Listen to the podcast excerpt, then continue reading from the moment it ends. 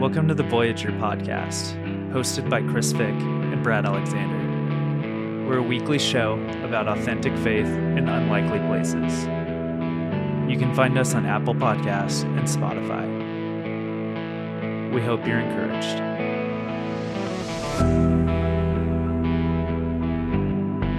Hello and welcome back to the Voyager podcast. My name is Chris Fick and I'm here with Brad Alexander. Hello. And uh, we are continuing in a conversation that we started last week with my good friend Tommy Green. Hi- Say hi, Tommy. Hi, Tommy. Oh no, it's just yeah, yeah, it's one of those things, I guess. Um, okay, Dad joke. I I have children. I know to say I have children, what so I can man. handle this. Uh, yes, this is fine. But yeah, so we were talking last week a lot about um, kind of like your background, and it's pretty gritty. I think it's so relatable for people to hear, and that's kind of like our thing: stories of authentic faith in unlikely places. And so we kind of ended off where you are have a, now a relationship with Jesus. Um, God is starting to work in your life in dynamic ways. You're finding yourself uh, 40, 50 kids showing up in an apartment, and you guys are jumping fences and baptizing kids in jacuzzis, and Yeah, Uh, getting kicked out. That's a sure, true all that story. that's a that's Yeah. a true story. Wow. That's And how it would work. We just jump the fence and do that, and then we eventually got kicked out. So that was cool. yeah, and then we eventually ended up. You eventually ended up uh, Amethyst let you use their youth building, uh, Yep. where Tithamy became. That was like the spot, you know, and then there was a Yeah. lot of shows there, and there's a lot of all that kind of stuff. So uh, that's kind of where we are picking back up from there. Yeah. Yes, sir. Yeah, we do gritty here. So anyone who's listening to this podcast for any length of time, it's like people going to church for the donuts because they're high to overdoses to anger problems. So that's just, you know, we're all about being vulnerable, transparent, not trying to save face, but just saying like this is the mess I made in my life and and God came in and did radical things. And I think that's the theme of this episode too is uh, is Tommy also had a radical life and God came in and did radical things. So um Yeah, Jesus Yeah. is the hero. Yeah, it's not us. Absolutely. Yeah, should we kick off? So, Death Star and Sleeping Giant, a lot of the same members. Did Sleeping Giant come out of Death Star, or was it two separate things? Yeah, that's a good. No, that's a good question. Yeah, well, everyone in the IE was in Death Star, so it's cool because like, Well, when you have eight people, it gets complicated. yeah. yeah, no, Death Star was doing its thing. And I had gone on our first tour from, we went to play Hellfest in 2004 in uh, New Jersey. And we toured back. We played a couple dates with um, Suffocate Faster and Donnybrook on our way back to LA. And on the way back, my ex like flipped out and was so mad at me for being gone for like the week that it took to go do that. And so i just was really aware like i don't think that i can do the tour thing. And so um I quit because i said i can't do this anymore on the way back home. And so i left death star after being a part Of, i was really cool super cool. And i was available i was a drummer and i could yell. And so if eric needed me for stuff i would be on deck if he ever needed anything. But i i left the band. And so death star was doing its own thing at that point going out on tours. And um just yeah they were they were amazing at that point. and uh in the background i was just preaching at Tithamy every week and leading the church i played drums in a in a band called plague the red letters which was like super cool Mhm. um, my old friend Daniel, um, our homie Hardcore Steve was the vocalist, was tight. Um, Corey Johnson, who played guitar first, who was the first guitarist in Sleeping Giant. Um, and then uh, we had a whole mess of bass players, uh, and it was awesome. It was Sounds super about cool. right. It was great. Yeah, like it was, it was great. So we were, we were booking shows at Tiffany all the time. Um, and basically we got invited into that space by a dude in the city. Shout out Shane Cox. Um, he called me Shane, and said, yes. dude, he was like, I just want to see if we could ever do a show at the space. And we were doing shows at like this loading dock or in the gazebo at this park, um, anywhere we could book shows. We were trying to put on shows with everybody and we were getting kicked out of everywhere. And so he called me and was like, I heard that you book shows. I'd love to see if you'd want to use our youth room. So I walked into the youth room in the strip mall in Redlands, and it was where Amethyst had a separate room just a few doors down. And I walked in and was like, Shane, we would do a show here tonight. And he's like, for real? And I was like, yeah, man, this is perfect. And I said, I need a place to hold our Bible study because we're getting kicked out of our space. Um, do you think that the church would consider letting us use this for like Sunday nights? And he was like, let me talk to the senior pastor. And so that's how Tiffany ended up leaving the condo. Um, and then we we got our first building. And so we were there and we were there to do the church on Sunday. And then they were giving us kind of permission to host shows in the city. And so we were playing, I was booking shows, bands were coming through.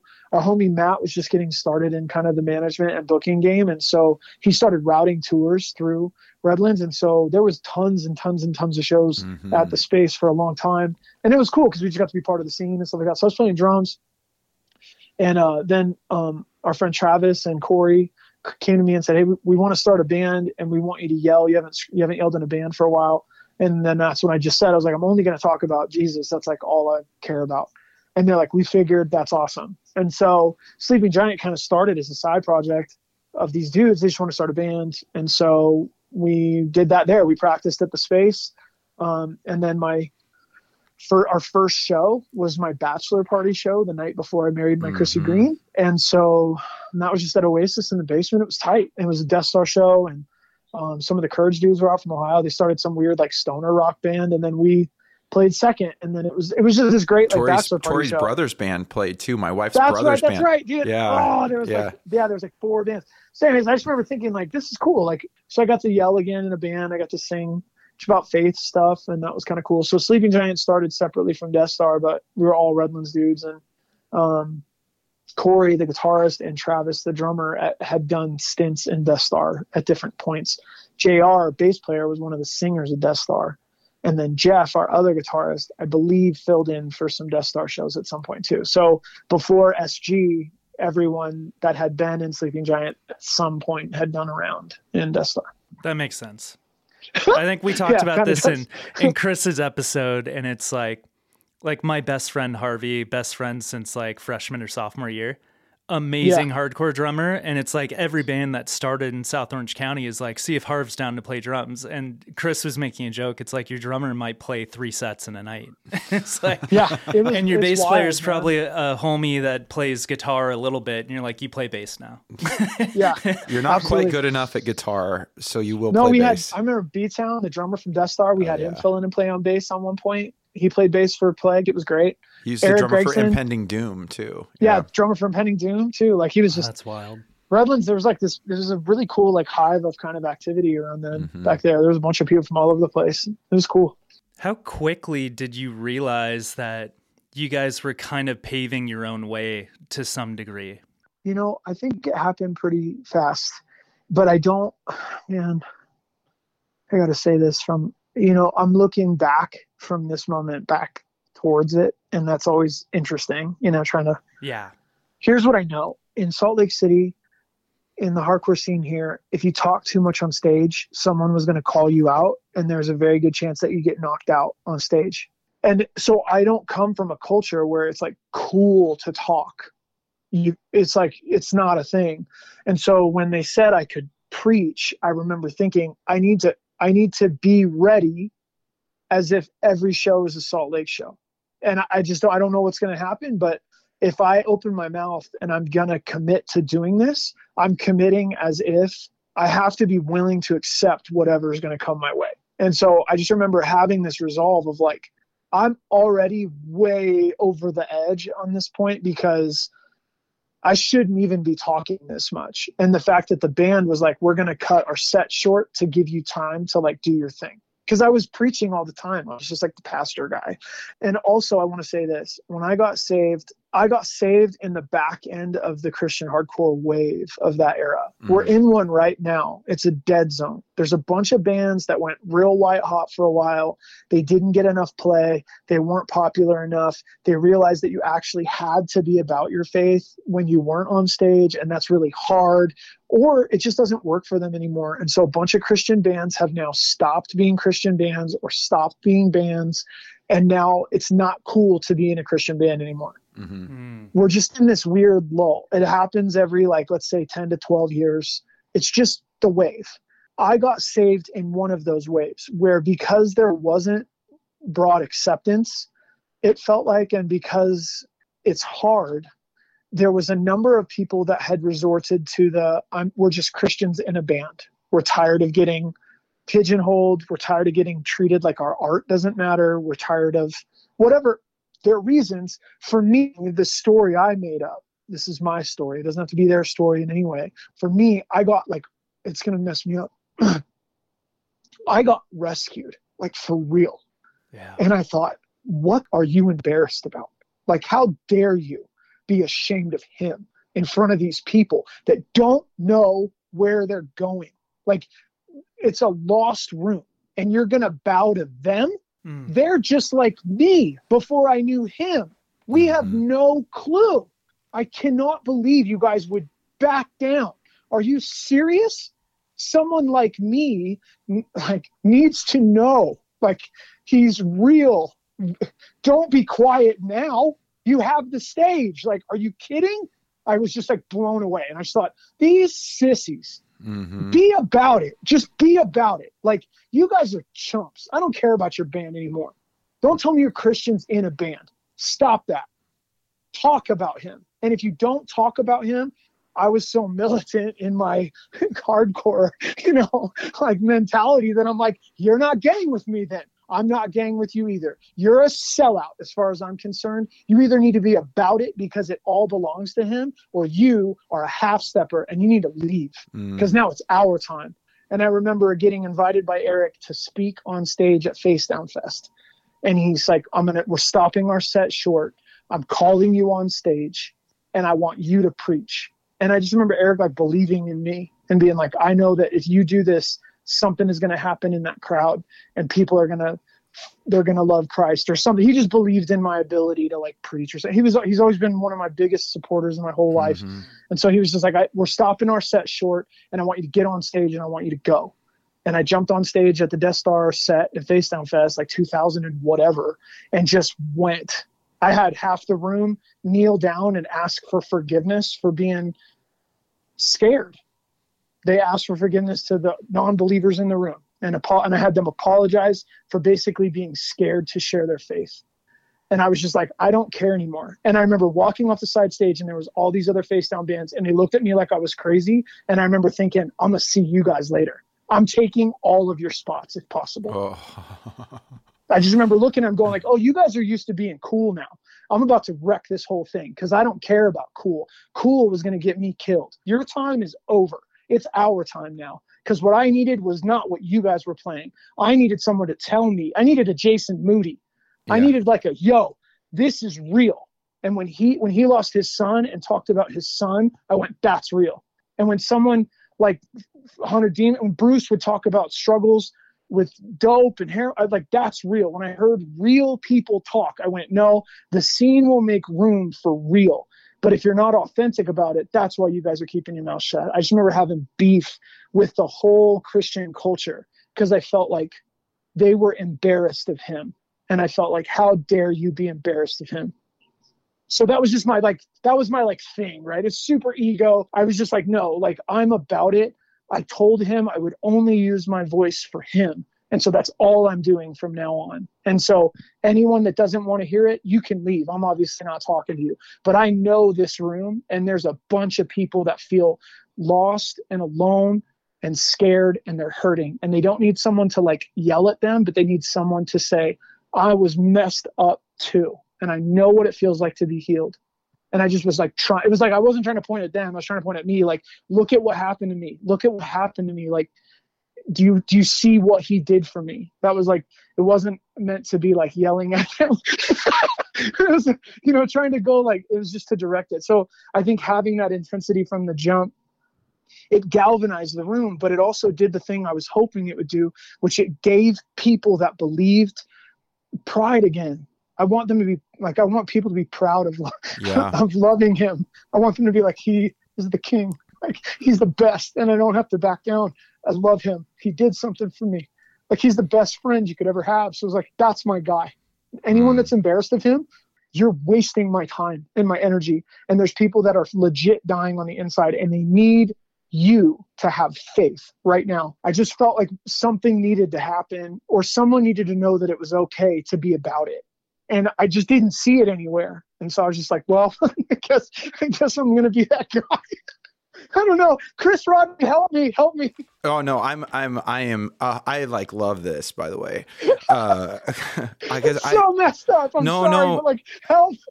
no, I because I I, I saw this for myself and I but uh, but you talk about waves. I really I got the biggest influence in my life was a wave before that, which was you mentioned Jason Moody, NIV. Like Yep. tho- those guys were speaking the truth with such clarity and boldness, and like there was just so much love in it, and so much like fatherly like Yes. advice in it, and it just like they had a bigger impact in my life than I, I, I than anybody in a sense at that era. And so like I, I Sleeping Giant came after I was a Christian obviously. And so it's a it's a different feel for it but i i saw the same thing there that i experienced before with niv and you and it's like you're not even really a christian but you're like learning all the words and you're like my gosh this is right. And you still don't really want to give up all your mm-hmm. junk. You still want to like kind of Yep. hold on to that. But I, I remember sleeping giant shows like what you're talking about like people kneeling down that that stuff really happened. I think from show one, it was like there was something going on there. And there's certain Yeah. songs like Whoremonger. When you play Whoremonger and you'd kind of like give a little bit of background of the story we kind of talked about earlier um, yeah.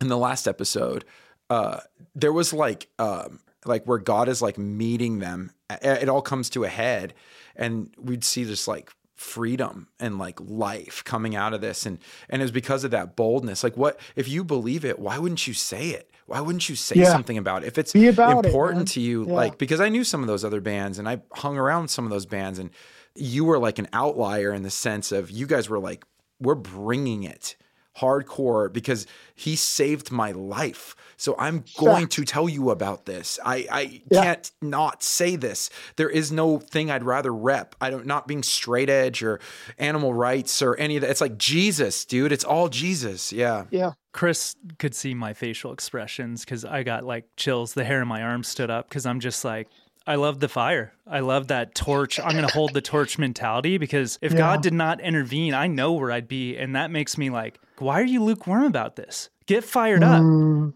I, I want to talk about Sleeping Giant, and I know that that's like a that's a big that's a huge chapter of what it is to be how the Lord worked through me for a long time.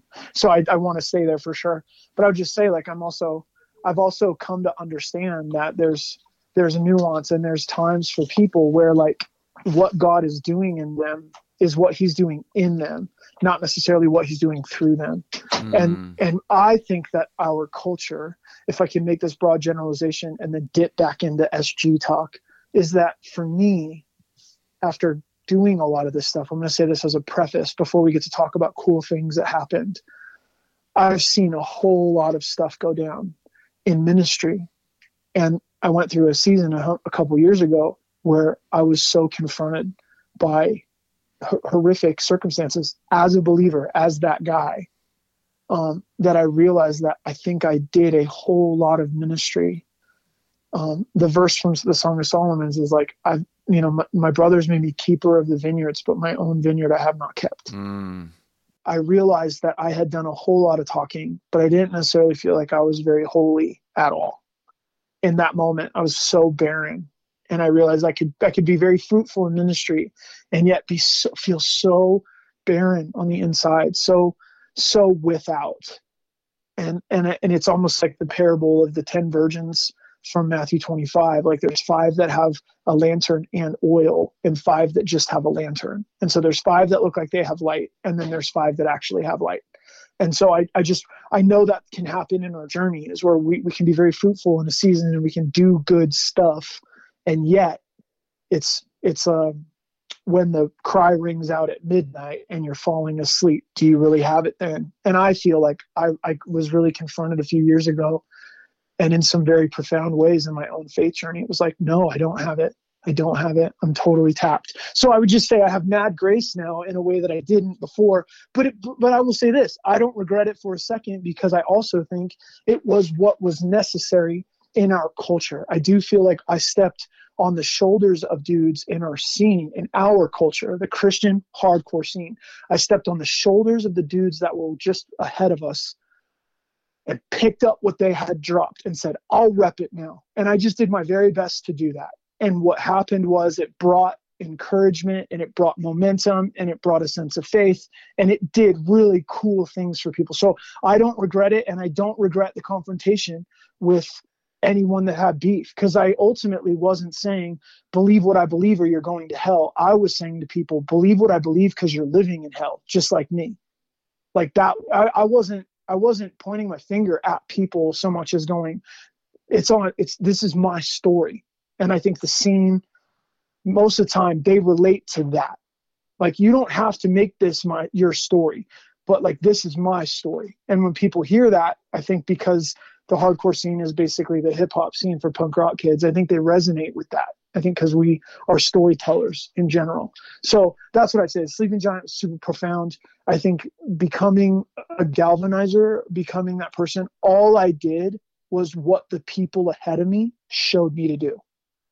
And there just wasn't, there was no one doing it. The dudes ahead of us that got all of the Redlands kids saved they were just bowing out and becoming party dudes and like whatever. And we were just standing there like, all your records helped save my life when I was like a Satanist. Where mm-hmm. are you guys? Like, oh, you're gone now. Now you've moved on to something else. Well, I'm here, so I'm going to do what you guys showed me was possible. And then boom, it were it happened again. Wow. And then, but we also had a theology that I think was a little different. Right than where people were coming from. And because I was in ministry as a pastor the whole time, we were fleshing a lot of this stuff out and we were just doing what we were going to do on a Sunday at the show. So it didn't feel disconnected from our normal expression either. And I think that's what lent itself to the evangelism, but also praying for people, the personal ministry, baptisms, all the stuff that we just did was just like, this is what we do at home. This is what we do. So we're doing it here. I think a lot of my frustration, I guess you could say, was people who were using the name of Christ for almost like monetary gain. Like it's like I could be on this record label if I kind of look like a Christian band, but I'm not really one. Whereas like someone yeah. like where what was going on with you was like, dude, I saw Tommy go from death to life. Like I watched mm. him struggle through this whole thing. I watched him kind of like forgive a dude for cheating with his wife. Uh, yeah. You know, and I, I, watched the whole thing. I watched him struggle at Jazz and Java between wanting to beat up the goth kids and talking about scripture. like, I mean, that's really literally walking yeah, around, and it's oh like these goth kids. I feel like I'm gonna smash them. You know what I read in Psalms this morning, and it's like, yeah, man, that was like all of it. You know, and so yeah, there was like an element of like even working through that process, you're you still care. I think that's the that's the thing that I that we lack. And I think that's kind of what Brad's alluding to. If if there's you don't care what's going on. It's not like you have to be the loudest person in the room and you have to have a bullhorn outside, but it's like a level of like, does this even mean anything to you? Does this even have yeah. any value or any worth? Or are you struggling with it at all? Do you have anything to say? Or have you just kind of like gone the other way because it was easy. Yeah. When you were doing that, I know there was a lot of fruit that came out of that. And I heard about like just radical stories of kids getting like giving their life to the Lord at Sleeping Giant shows. Mm-hmm. But did you face yeah. like opposition? Were there shows where people did not receive it and like it got hostile towards you? Did that ever happen? Sure, sure. Yeah, yeah, yeah. I, there's a couple that I was going to say. One of them was in Pennsylvania, and I remember a dude threatening me and I just remember saying, no. and people kind of laughed at him. And then he got mad. And I was like, listen, man, I'm away from my wife and children right now. I know what I'm here for. And I'm not here to listen to you tell me to stop. Mm. I will not stop talking about him. If you got a problem, I'll come talk to you over there. And I said, at the end of the set, I said, thank you. We're Sleeping Giant. I dropped the mic and I walked towards where that dude was, fully expecting to have like a real confrontation. And I kept thinking like he can go ahead and knock me out in front of everybody and we will win the night. Mm. Go ahead. Mm. So I just remember walking straight towards where the guy was. I got there and security's like, we got rid of that dude, man. And I was like, really? There's many shows where it was like that. You know, someone's gonna take issue with what I'm saying. Sure, you know, whatever. And I just say no. Like I'm not I'm not here to listen to that and I'm here sacrificing my time and my life. And me and Chrissy were like a team. And so where I go, she goes. And I want whatever I did with SG to go on her account as well as like my partner. And so I'm here to share Jesus and to pray with, with kids and to tell my story and to be a part of this. And that's what I'm here to do. And so I'm not going to be quiet. That was a commitment I made long before I got to Memphis or where, you know, wherever I was. It's like I made this decision back in yeah. the land. I'm good. I know exactly what I'm doing here. And uh, yes, the, the funniest one, which I will say now because it's been years, was I was at a huge Christian festival. There's like thousands of kids at this festival. They're watching. Um, I kneel down to start our set. I look and there's this like young, like punk, like skinhead kid walking up towards me and he's got a water bottle with the cap off. And I, and I saw him rear his arm back and I'm like, uh oh. And he started throwing what I thought was water on me and then it hit me and it was warm and it smelled like so bad. And I just remember, mm. and so I just, we kept going with the song. Kids are singing. I'm like crying, but I'm like, I'm to push through this. And it was like a really powerful set. I was like sitting there, like, maybe I deserve that.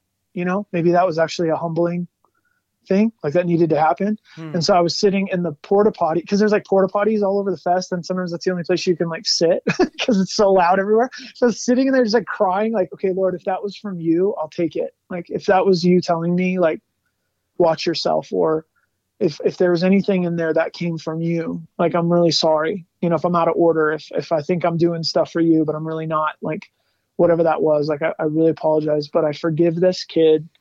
I don't need an apology. I'm really sorry for him, whatever he's going through. I leave, I walk back to our merch table. I get there. Eric, Eric is sitting at the merch table, and there's this group of people in front of him, and they go, they look at me, and this girl goes, "I know who that was that threw that," and I was like, "I don't want to hear it." just like, walked off, you know. I was like, "I don't know," and then I just like walked away, and then I came back like 15, 20 minutes later. They were gone, and Eric was there, and I looked at him after a while. And with Eric, if you give him like two and a half to three minutes of steady silence, that's usually when he starts talking. And so I like would hang out for a second. And then I looked at him and I went to say, Should I ask who that was? And he stopped me. He's like, Nope, I got it. Yeah. so I was like, uh oh. So then that night, I'm watching this other really big Christian preachy band play their set, and I'm watching to see if it happens to them too because I just felt like, well, if it happens to them too, then I'm not the only one. and yeah. I was like watching, and it like didn't happen to them, and I was like, oh no, like, oh, I suck. Okay, and then I'm talking to this dude in a band because he's like tour drama, and there's all these tours that would meet up at these festivals. So I'm seeing a dude, and he had like he wanted me to give him advice or something. So he's talking to me, and I look over his shoulder, and I see a gang of my friends from tour marching towards me with this like little skinhead kid. And i'm like oh no. Like they went and grabbed him up and brought him back. And so i'm standing there and i'm like oh excuse me for just one second? And i walked away from the conversation and stood there for a second. And this poor kid comes up to me. He's this young like skinhead kid. And he's like hey man. And before he even went to like tell me the story i was just like hey bro thank you for coming to talk to me man. I just know like i really appreciate you coming up and talking to me. No hmm. worries, dude. And he's like, dude, don't don't say thank you, man. It's just, you know, we're all good, man. Don't worry about it. Like I, I literally like you are released. I forgive you completely. Don't worry about it. All right. And then he was like really, you know, he was very humbled in that moment. But it was just funny because I now remember, he's like, a youth pastor. yeah. Now he's like, yo, one day I threw piss all over Tommy SG. nah, I'm teaching kids about the Christ child. Anyway, yeah, that sucked. And then I think the only other one I would say that I remember, which I just don't understand, is like I we were on the Mount of Olives in Israel, oh, yeah. and we played we played a festival there. And I remember going to the Dome of the Rock earlier in the day with Chrissy Green and Eric, and we walked around and you know, just looked at this beautiful space, super contentious space, you know, just above the Wailing Wall, and like you're looking through the old city and everything. And we got invited to go to this like music festival. It was like a total, it was a crappy deal, but we were there. So we're there on the Mount of Olives, and it's a pretty strong Muslim neighborhood um, where that is. And so um, there was a bunch of flags in the tent. It was very like Christian festival flag with all the flags of the nation, so called, but you know, not Palestine. Obviously, you're not going to have a Palestinian flag there for whatever reason, and so they were super pissed, and they they threw Molotov cocktails at the tent and like lit the field on fire and it was like super crazy and so then there's all these kids running around the the tent ground the next day when we were supposed to play uh, there'd been a mm. hole burned in the back of the tent by the Molotov thing, and you know it was like a whole deal. So we're there. It's weird. There's these like teenagers and college age kids milling around um, from the neighborhood, and I just remember I went on stage, and I I the night be- that day before we went up, we played that night. I remember praying and asking the Lord right in my own little devotional time, "What am I doing here? What should I do?" And I just felt this like you should counter the spirit of deception, right? Like the veil of deception, the way that Paul talked about, like there's a veil of deception. There's a veil that covers the minds of people, and only in Christ is it removed, kind of thing. I remember thinking, mm-hmm. whatever that is, that would co- that would dull the eyes, that would dull the mind, that that people couldn't hear that following Christ is wisdom. Like whatever that is that that blinds people from seeing how wise it is to follow Jesus. Can we can we do something about that? You know, it's just like that's what I want to do. So I'm like on stage and I'm like I have a translator. And I remember this translator was this like kid from the neighborhood that like was a Christian kid, but like he was anyways, he was sketched out. He was sketched out the whole time. For me, I'm thinking, all right, well, it's like a hostile environment. This is like fine. And so I just remember looking at all these kids that were lined in the front and I'm like, and they they came over because we're yelling and screaming, and it's totally different from everybody else. Everyone else is like normal worship bands, and then we're just there. So weird. Um, like 50 year old people just loving to see Israel, and then us. It's like, what are we doing here? So you just play with there. audio adrenaline, and no, uh... was, it was not a rock show. It was like you know four youth group style bands and a bunch of like, I mean, it was wild. It was it was a weird thing, man. Um, but I'm on stage. I look at, and there's probably like, I don't know, 60, 60 to 100 kids lined up front. And I'm like, do you guys, I feel like we are friends. Do you guys feel like we could be friends? And they're, and he translates and they're like, yes, yes. And I said, do you want your friends to lie to you or tell you the truth? And then he translates and he's looking at me kind of sketchy. And they're like, truth, truth. And I'm like, okay, here's the truth. There is one God and he has a son and his son's name is Jesus Everyone in your life that tells you otherwise has been lying to you. Oh. That's radical. So that's to a Palestinian and crowd. To, and they're looking at me like, what? And the translator won't say anything. And I'm like, yo, are you going to say anything? And he's looking at me like, no. And I'm like, hey, translate that. And he's like, God. and so he does it. And a bunch of kids are looking at me like, what? And they start getting like kind of riled. Oh, and I'm man. like, I'm telling you, there is one God and he has a son. And his son's name is Jesus. And you need to follow him. And I said, Who will pray with me tonight? and so then I like pray this prayer with some of these kids. You know, I don't care. I don't know if they care or whatever. But so we get done, we get done on their set. I walk off the, side of the stage, and these people that live there, they're like missionaries. And they're like, Do you know what you just did? And I was like, Well, I hope I like countered the spirit of deception. I kind of like parrot this like thing I thought I heard in prayer. And she goes, Do you know what it says around the dome of the rock? And I was like, no, but I saw it earlier. It looked really cool. you know? And she goes, Yeah, it says Allah's God, he has no son. Oh. And I was like, oh. oh, man. Oh, so that was that was pretty deep. Yeah, that's And she's like, I'm I'm blown away that you did not just get like pelted with big rocks. And I was like, Yeah, I guess that's the Lord or something.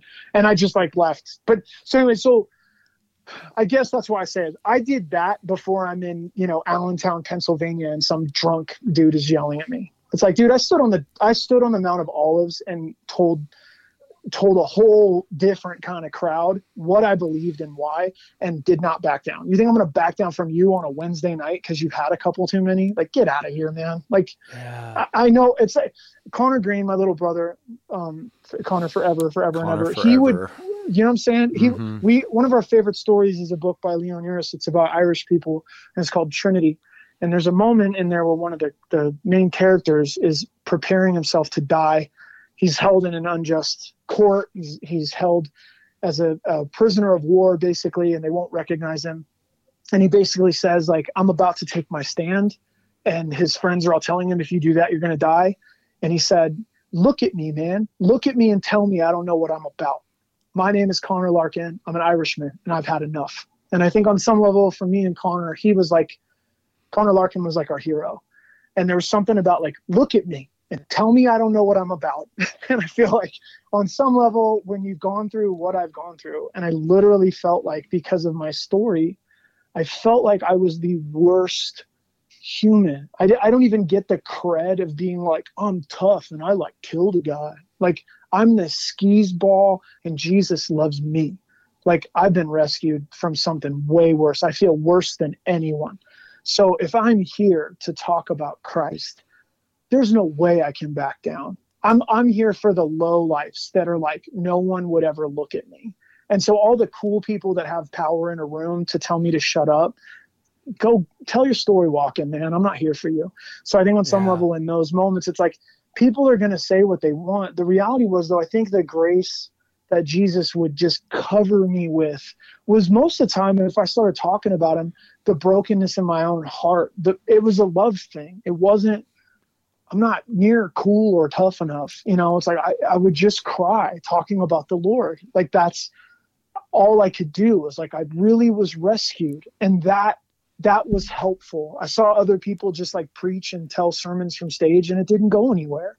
And for whatever reason, God was so kind to our really stupid efforts that like it would people would respond. And I, I mm-hmm. have to believe that's just the grace of his spirit of evangelism or whatever he was doing in that time that then we would minister and if we had a chance to pray for people we would pray and Yeah. give him a chance to do his thing and so that's when you saw people receive christ or, or open up their life to him and say like i will choose him. We saw people get baptized. We, we saw miracles like actual like restorative physical miracles in people's lives too. And it was it was bananas because it's like satanic you know thrashcore death metal band and then us little goofy choir boys and then the next like satanic band and then like the next hateful band and like whatever. And it's just that's a normal tour.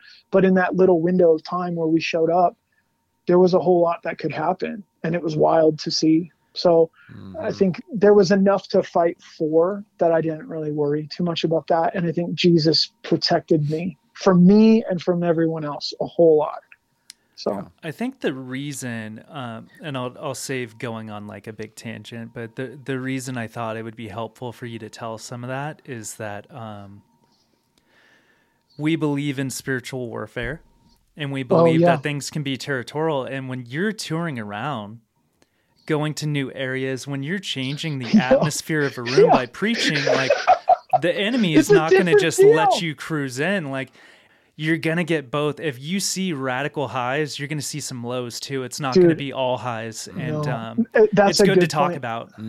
Well, no, and I think too for anybody that will be listening, it's like it's not about the ministry of Sleeping Giant. It's it's about the personal. It's like the ministry, the community ministry, and the personal work of the Holy Spirit in your life. And so Hmm. your life is its own vehicle. Your community is its own vessel. It's you- you're you're in the journey wherever you are. If you're if you turn your life over to Christ, for us in Sleeping Giant, we weren't we were, I wasn't ripped apart by other crowds. I wasn't ripped apart by other bands. I wasn't ripped apart by other cultures. We actually went after each other.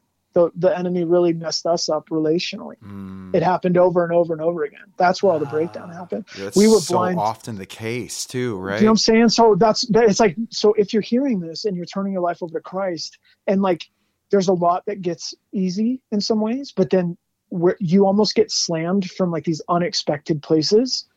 That's the work of the accuser or this pressure. There really is a push and a pull in the spirit. And I think we, we're aware of it, but if you don't engage actively, you don't they don't it's almost like you don't get bothered and and so i would just say to speak to that point is like forget sleeping giant for a second to any of the listeners that are ever going to hear this whether you're a believer in christ or you're even considering it know that when you say yes to god there are just windows of beautiful beautiful things that open up in your life.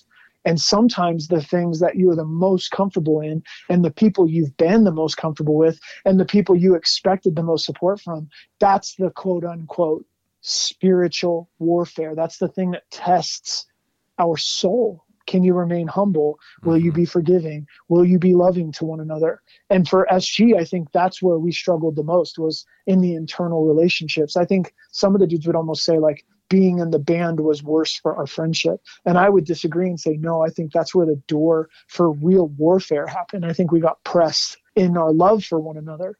That, but we mm-hmm. we were fine everywhere else. Like we were kids from the scene. So in a lot of ways we just conducted ourselves pretty well and could hold our own where we went. We had good relationships with people all over the country. And so that wasn't it. It was the per- interpersonal relationships. And so I don't know who would hear this that just goes, my Christianity has seemed to make everything worse in my life.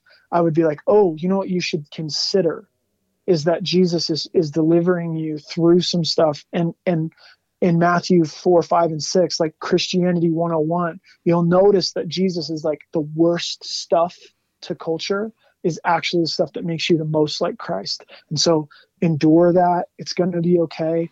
Some of the people that you wish would celebrate you are going to totally betray or turn their back on you. And that's mm. actually a sign of Christ's favor in your life, but it sucks to walk through and know that it happens to your favorite Christian bands, your favorite Christian preachers. All of us go through it because this is living life. And so, just to speak to that, it's like I'm glad you brought up the spiritual warfare. And even if we took some of the like magic off of it, imagine that it's warfare against your own spirit in Christ.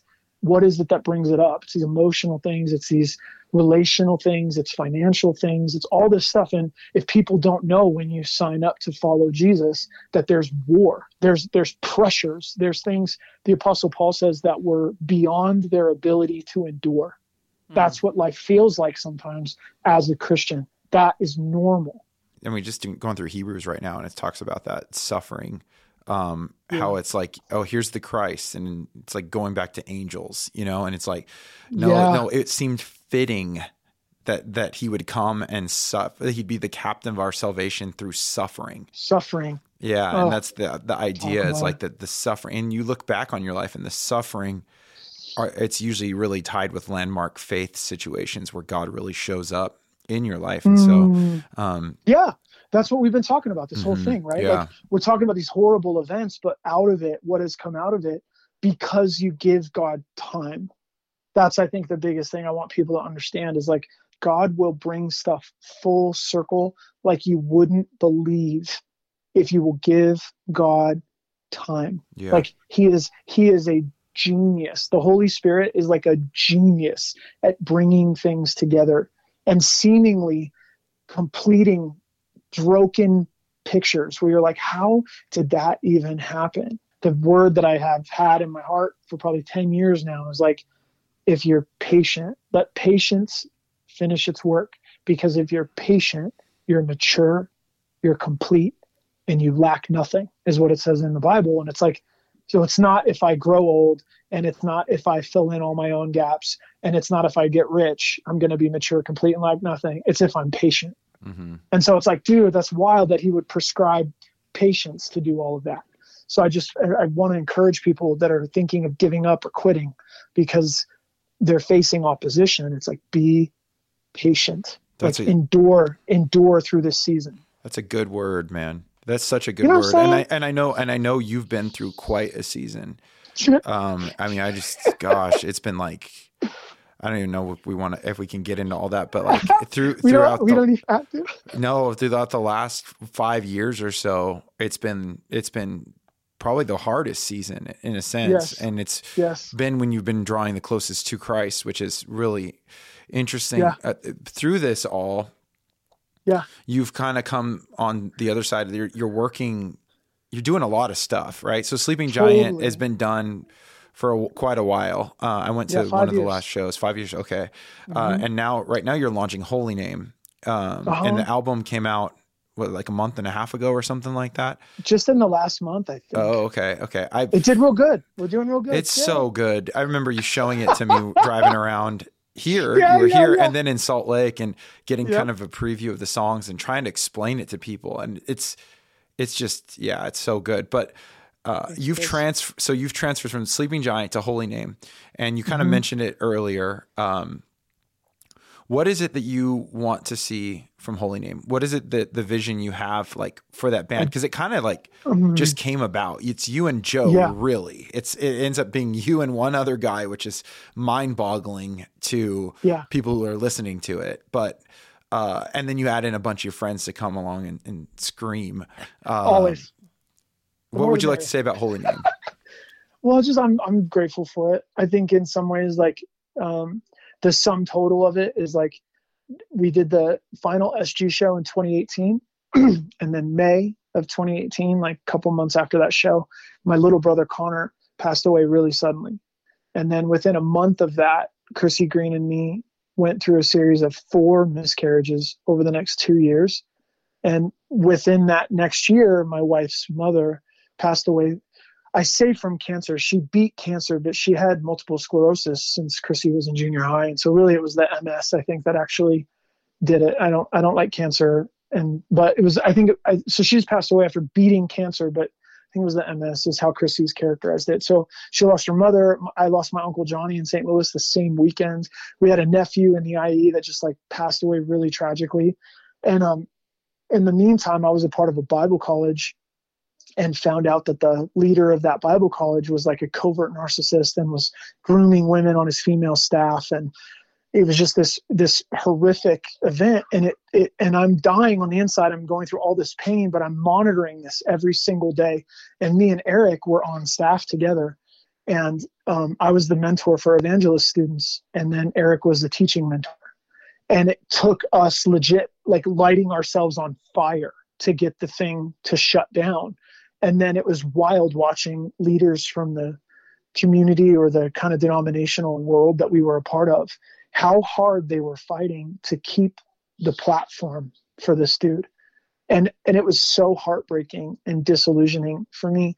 And so i i was losing identity with christ for the first time in my life. It was like i was praying to him to to bring to heal my babies um, to heal my brother to uh, you know i just i was going to him the way i was instructed to pray and it was like silent and i was so lost.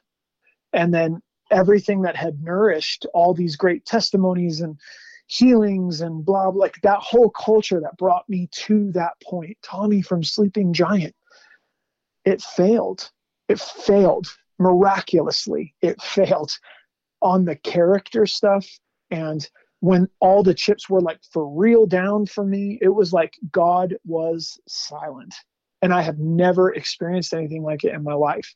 And so I say that to say I couldn't hear him when I would pray, and I couldn't feel like anything but bad when I would get into worship, when I try to go to church.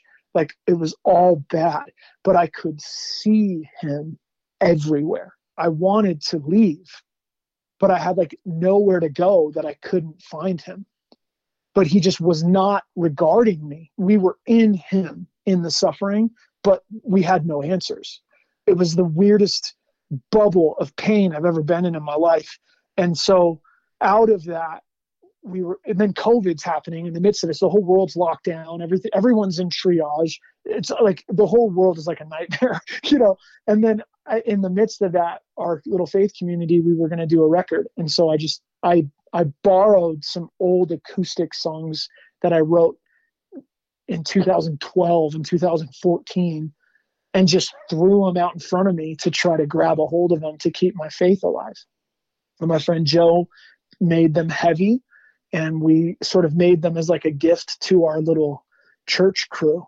And then people started really liking them. And so in a lot of ways, that's why I would say, you know, to to reference where we started i don't know how to be like raw raw about enduring like suffering it's so profoundly personal to me like this is not like a raw raw thing but it is me and so what's going to come out is probably a lot of christian stuff. So i feel more like a christian in a band than i do like the other guy but like it's just like a thing. So what I hope people get from Holy Name is that death is real, and and that Jesus has a a unique perspective and way to regard suffering and death that is actually beautiful.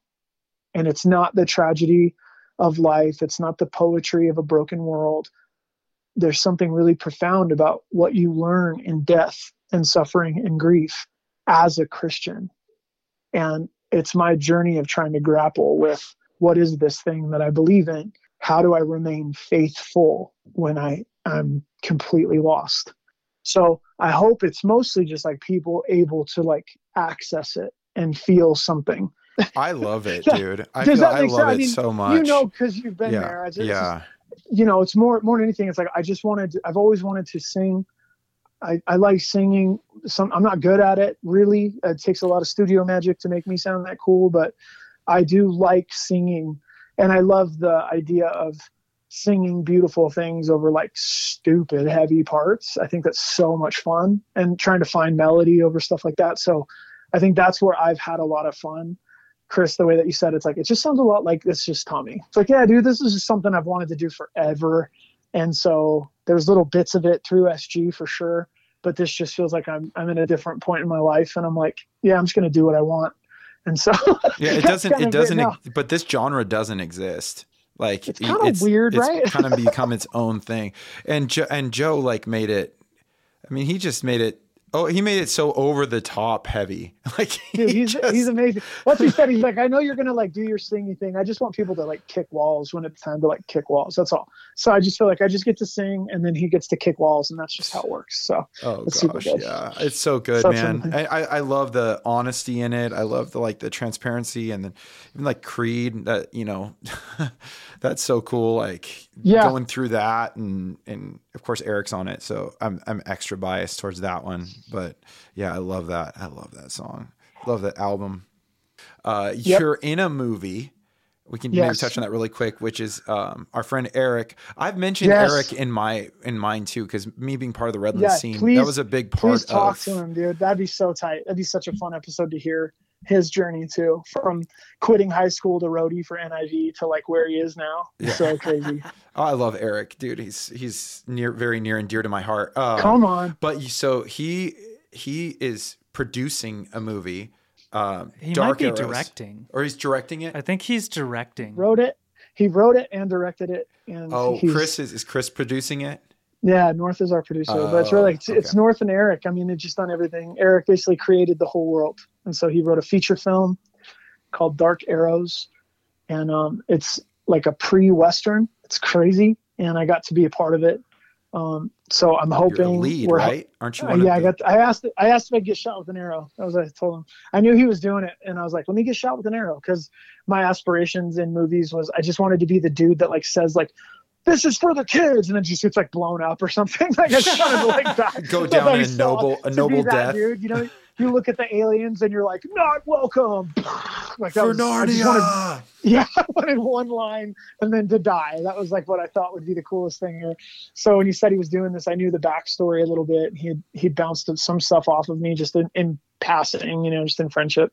And so he told me, he's like, I want you to read for a part. I was like, cool can I get shot with an arrow? and so he sent me the sent me the script to read. I read the part on my camera, you know, on my phone. My my daughter like interrupted in the middle of it. I didn't even care. I was like, it's from Uncle Eric. It doesn't even matter. I sent it to him, and then he's like, that was a good read, man. We want you to be in the movie. And I was like, oh, cool. And he's like, we want you to be the lead in the movie. And I was like, no, absolutely not. Like not even for a second. And he was like, uh no man we think you can do it and i was like no you need to hire an actor like actor to do this. Like come on man. Because he had like he put his whole life on the line for this. And so i was like please don't do this. Um, took a little bit back and forth and stuff but he's like I, I think that you can do this. I want you to do this. And i was like all right. So i think honestly to be really upfront like i don't think i think if my little brother was still alive i don't think i would have done it. I think i probably would have pressed back and been like just give me a different role.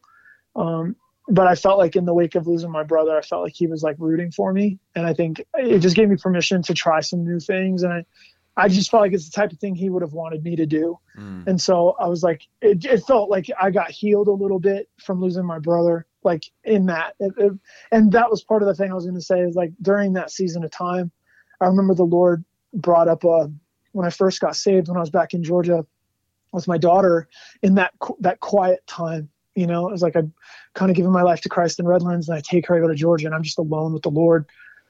During that time, I remember reading a lot, and uh, and I remember feeling like the the the the purpose of Scripture for for me, whatever that means, you know, at that point in my life, was that I would be mentored by Christ's story And and what's beautiful in being a nerd bookworm like I was is that I would already put myself into any story that I read. I would try to like envision it and see it. I would just read all the time because I loved books. And I felt like when I discovered the Bible, it was like I finally found the one book that would talk back, mm. you know? And so I remember uh, reading a poem about scripture and, and what she said was like, you know, we find in scripture, we find our mentors. We, we see other people's stories, right? We gain the wisdom of experience that we don't have to go through. You know, you watch other people grapple with with what life is and who God is and how it works and and so I just remember all that. And so, I, anyways, I remember him saying to me, "Do you remember that I told you you would be mentored through Scripture?" And I was like, "Yeah." And he's like, "You." And it was this is all happening like an instant, you know, millisecond brain burst. You know, remember mentored in Scripture? Yeah. What does that mean to you, Tommy? It's like, well, I can be more than one character at the same time. And he's like, "Yeah." And so he said, "Think of the little boy." that brings his lunch. And I said, okay. And he's like, remember, sometimes you're going to get to be like Jesus to people and you'll get to perform a miracle. And I'm like, wow. And he's like, and other times you get to be like the disciples. Jesus gives you something to do and you distribute it. And I'm like, yeah, that's cool. And he said, other times, you know, you're like the crowd and you're tired and you're pissed off and you don't know where to go next and you just need to sit down. And I'm like, okay. And then he said, sometimes you're the little boy and you bring the lunch and then you watch me do something with it. And I was like, yeah. And he goes, and then Tommy sometimes um, said, sometimes you're the lunch, you know, and you get shattered to hmm. pieces. Uh, he said, but but I always gather them all up at the end. You know, there's nothing missing. And so 2018 was like a lot of shattered. Mm-hmm. There's just a lot shattered. But I'm saying this from 2023 now. You know, it's like I've watched him complete. I've watched him pick up broken pieces. And when I got offered to be in the movie, I just saw this. I had this vision of me in the wake of my parents' divorce, I'm sitting on the floor in Stockton, California, watching the Muppet movie, and I'm watching Kermit the Frog, and he's he's getting invited to go to Hollywood to make millions of people happy. And I remember the Lord going, "Do you remember when you asked me if you could do that?" Hmm. And I was like, whoa, whoa, because I just have made such a mess of my life, right? And he's like, remember that little prayer? Like I saw that little broken piece. I'll give that back to you too. And I just remember feeling like he's so good at picking up all the pieces and like he's man, I'm sorry, he's been so cool to me. So I got to be in a movie, and a big part of that is I got shattered. And then in that shattering, I felt like he was like, Look what your friend did for you. Like my friend wrote this movie, which is his dream and his work, but somehow he thought to include me. And then you know it's like god goes and that's going to that's going to complete a dream that you've had that you would never want to give yourself permission to have. Wow. Like ever. You know what i'm saying? Like he's a genius at putting life back together again. Like he's so awesome so yeah i get to be in a movie and it's totally because my friends love me and because god loves me and i don't deserve it and it's super cool so please talk to Eric about Dark Arrows because it's going to be awesome. no, I think that actually yeah. would be a really fun conversation for sure. I, I love that, Tommy. I love your heart in that too. It's like beauty from it's ashes, tight, right? Beauty from tight, ashes, right? Yeah. yeah. Some Isaiah 61 stuff. That's yeah. what I'm saying. Is like, that's all it is. So everything I get to do now, I would say to anyone that's going to hear it, even just in closing, because I mean, we've talked for a long time, but I, I would just say to people, it's like, I'm a fully a second chance kid that's Jesus's business. Like if you are thinking about, you know, considering looking Jesus's direction, please, please say yes to him and, and allow allow God to become the the true king of your world and and understand that dreams that have died, things that have ended, relationships that have failed, your own soul, which is so fractured, Jesus can put it all together again and like legit make a beautiful and profound story out of like wreckage. And so I would say I should have died 1999. Here I am, you know, 24 years later. And like you said, like my wife and I, we, we run a nonprofit, we fight, we do counter trafficking and aftercare for human trafficking survivors. I have a family, I have beautiful children. Me and Chrissy Green are really hot for each other. We really like each other, and we will we we, we are down. Like we love you. you know I'm saying like it's like it's a thing. Like I have a beautiful, beautiful life. And if and if you'd have asked me how I would have put my life together, it would look nothing like this. And it's mm-hmm. like God knows me so much more than I knew myself. Amen. And I, I don't want to get in his way. So for anybody that hears this, it's like, dude, just let go and just surrender to Jesus because I swear to you, he will, like you said, Chris, you know, he'll make beauty out of the ashes of your life. And that's what he did for me. I know I've been like kind of quiet for like 10 minutes now.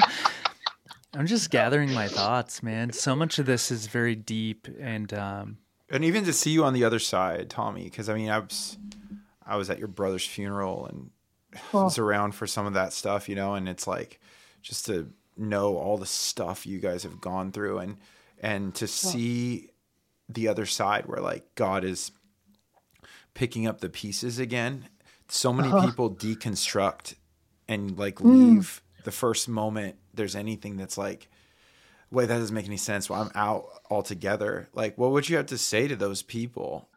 I, I think in general, I would say, I'm so sorry for whatever it was that happened for people. Like whatever it was, uh, in the Song of Solomon, it says that you know she's making, she's on her journey, she's pursuing her beloved, she's looking for the king, and she's walking through the city, and she's on the search. You know, he beckons for her to come, and so she begins to follow after him, and as she's walking through the city, the watchman and says they found me and they beat me and they bruised me and they took away my covering. And i think all of us on some level in our faith journey when it's authentic we will go through being exposed and being wounded seemingly by those in the community of faith some of us wounded profoundly by people that should have been watching over us and taking care of us. Um, and i think it's real.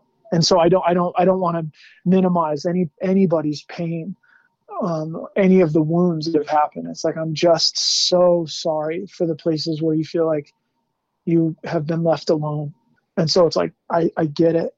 And i just want to tell you that like jesus knows like in a real way the next thing that you need to grab a hold of to keep yourself alive it may not be the forever thing but jesus is a forever thing and I think if you will give, I'll say it again, if you will give God time, give God time, He will bring so much full circle.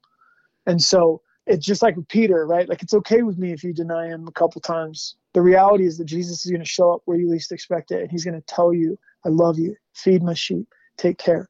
Come on." Like He's to show back up.